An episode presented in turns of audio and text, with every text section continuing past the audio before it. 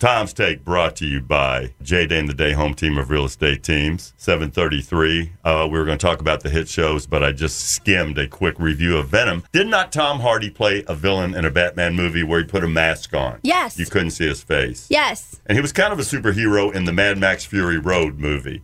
But understand that him and Charlize Theron did not get along on the set of He that. was in The Dark Knight He, Rises. he is in Venom coming out, and Johnny Oleksinski is ripping this movie. No humor whatsoever. Bane. In this. What? Yeah, he was Bane. Yes, look, it just looks bad. We're going to get to that. Hmm. But we'll talk about the new TV season, what shows people are watching right now. We'll start with NBC's Manifest, a lost style drama about a group of airplane passengers that evidently lost five years in their life. Now, this is the first showing. I've read some reviews of this. It's eh, it's okay.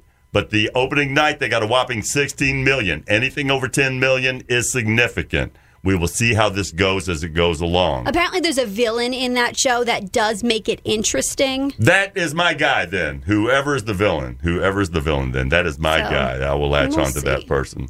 Also breaking the 10 million mark, NBC's New Amsterdam movie, the new hospital drama. I heard this is terrible. Come on, I heard this too, but somebody loves this movie. A lot of people watched it on the opening night.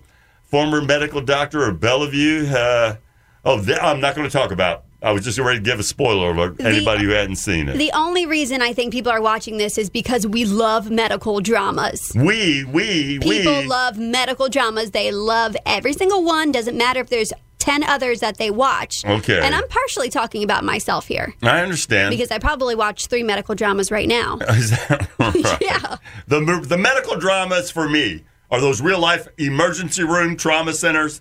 They terrify me. I cannot watch that stuff. I, for some reason, I picture myself on those gurneys going into the hospital. Yeah, well, the situations are a little over the top sometimes, but Uh, God friended me, didn't do bad. Faith based Sunday night show featuring Brandon Michael Hall. And this is going up against Sunday Night Football and a lot of good shows on True. HBO and Showtime. And they did pretty good 10.5 mil, which is surprising given that the, oh, his last series, The Mayor, didn't get any audience, was canceled over the spring.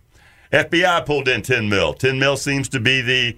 Uh, there's a new FBI series. I've seen a young guy and a girl with a ponytail, and they're FBI guys. I've seen these, but I Oh, get haven't that, of that. I get them confused with all the other shows where people are running around with guns and wearing uniforms, things Yeah, like that. Quantico. That was on. like that. yes, exactly.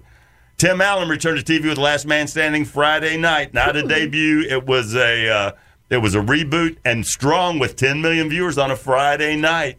Uh, let me see the next ones. These mov- these shows, a lot of these I've read reviews about them. It's their opening night. That's when a lot of people are checking it out. The next people, the next rung of series, about eight million people tuning in.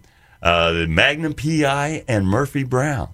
Murphy Brown they thought was a lock, but not a lot of people saw these shows. Yes. I'm wondering how the new Lethal Weapon is doing. I have no idea. The Cool Kids came in at 6.8 million new Friday night Fox comedy. Vicki Lawrence. Okay, these are the Cool Kids are a bunch of people in.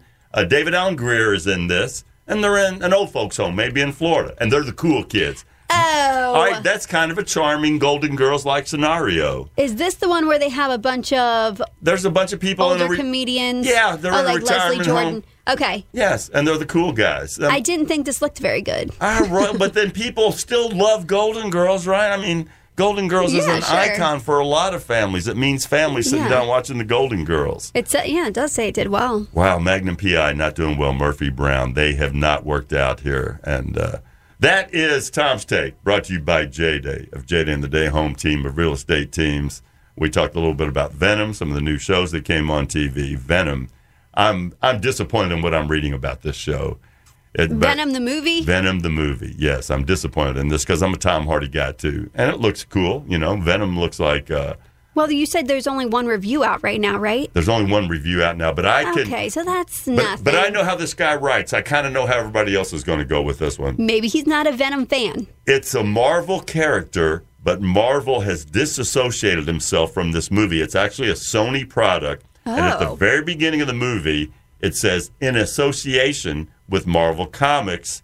And Mr. Oleksinski says among the film Greeks, it got the biggest laugh of the night because it means Marvel is distancing themselves from this movie as far as possible Oh, because it wasn't very good. because it, uh, it really stunk it up.